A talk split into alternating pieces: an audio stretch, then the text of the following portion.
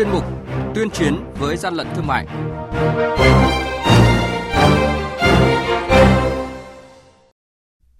Sản xuất kinh doanh mỹ phẩm giả vẫn có chiều hướng gia tăng, dù dịch bệnh COVID-19 vẫn diễn biến phức tạp. Cùng với đó là việc lợi dụng xe ưu tiên luồng xanh vẫn chưa thuyên giảm, khi nhiều đối tượng sử dụng để tiêu thụ thực phẩm bẩn. Và đây là thông tin chúng tôi sẽ chuyển tới quý vị và các bạn trong chuyên mục tuyên chiến với gian lận thương mại hôm nay.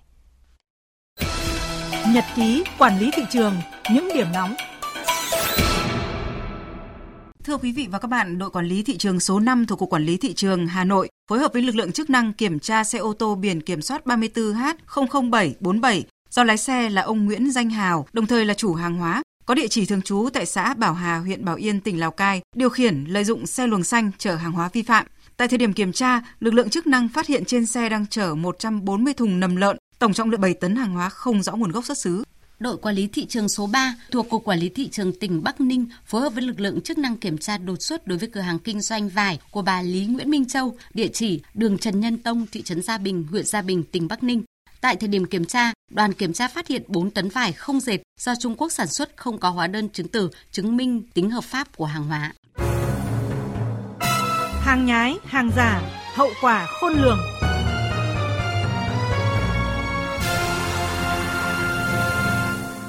Quý vị và các bạn, những tháng cuối năm dự báo tình trạng kinh doanh vận chuyển hàng giả, hàng nhập lậu trong thị trường nội địa diễn biến rất phức tạp, nhất là tình trạng kinh doanh mỹ phẩm giả, nhái, thương hiệu nổi tiếng.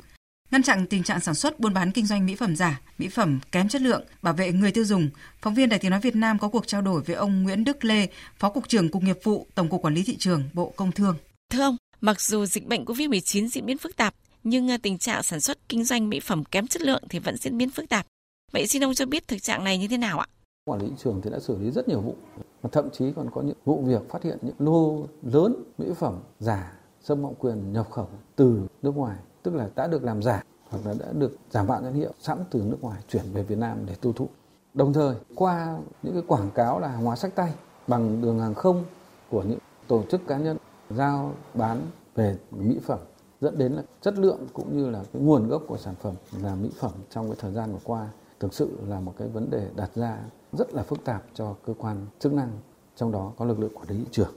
Ngoài ra trong thời gian dịch bệnh do một số lượng lớn cá nhân ở nhà cũng tìm cách mua các nguyên liệu về phối trộn pha chế và mang bán trên mạng dưới hình thức là các sản phẩm làm đẹp rồi làm trắng da chúng ta có thể nói là hàng giả để lừa dối người tiêu dùng để mà kiếm thêm thu nhập. Vâng, à, việc phát hiện và xử lý tình trạng này thì có gặp khó khăn gì không thưa ông? Đối với việc kinh doanh ở trên mạng xã hội trong thời gian qua, nó mang lại những khó khăn bất cập rất là lớn cho cơ quan chức năng. Bởi lẽ khi các đối tượng quảng cáo livestream để bán hàng thì trên thực tế tại cái địa điểm livestream bán hàng đấy số lượng sản phẩm vi phạm không có nhiều.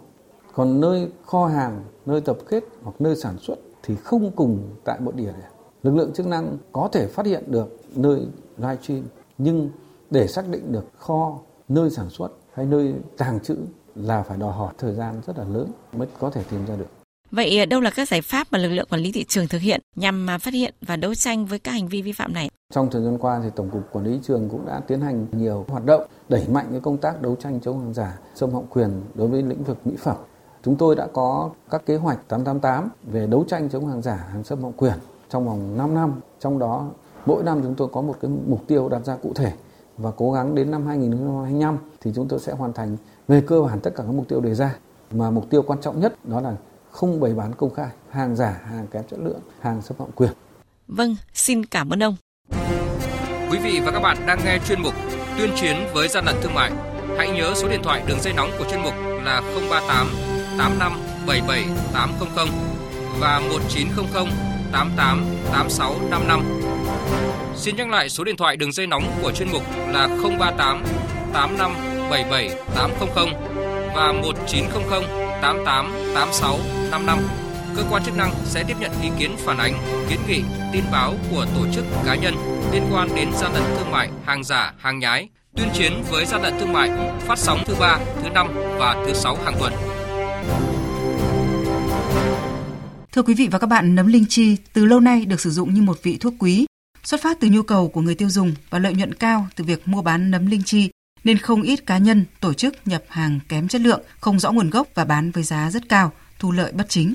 Vụ việc mới đây nhất, đội quản lý thị trường số 6 thuộc Cục Quản lý Thị trường tỉnh Lạng Sơn chủ trì phát hiện một số đối tượng đang tập kết 20 bao tải, chờ xe ô tô để vận chuyển đi tiêu thụ. Qua kiểm tra, đoàn kiểm tra phát hiện trên xe có hai loại nấm lim, nấm linh chi chưa qua sơ chế, không rõ nguồn gốc xuất xứ, không có hóa đơn chứng từ, giấy tờ liên quan kèm theo, có trị giá ước tính theo giá thị trường khoảng 300 triệu đồng. Ông Trần Mạnh Hùng, Phó Cục trưởng Cục Quản lý Thị trường tỉnh Lạng Sơn cho biết. Đây là vụ việc đầu tiên vận chuyển dược liệu quý hiếm ở trong địa bàn trong thị trường nội địa để đưa lên biên giới tiêu thụ.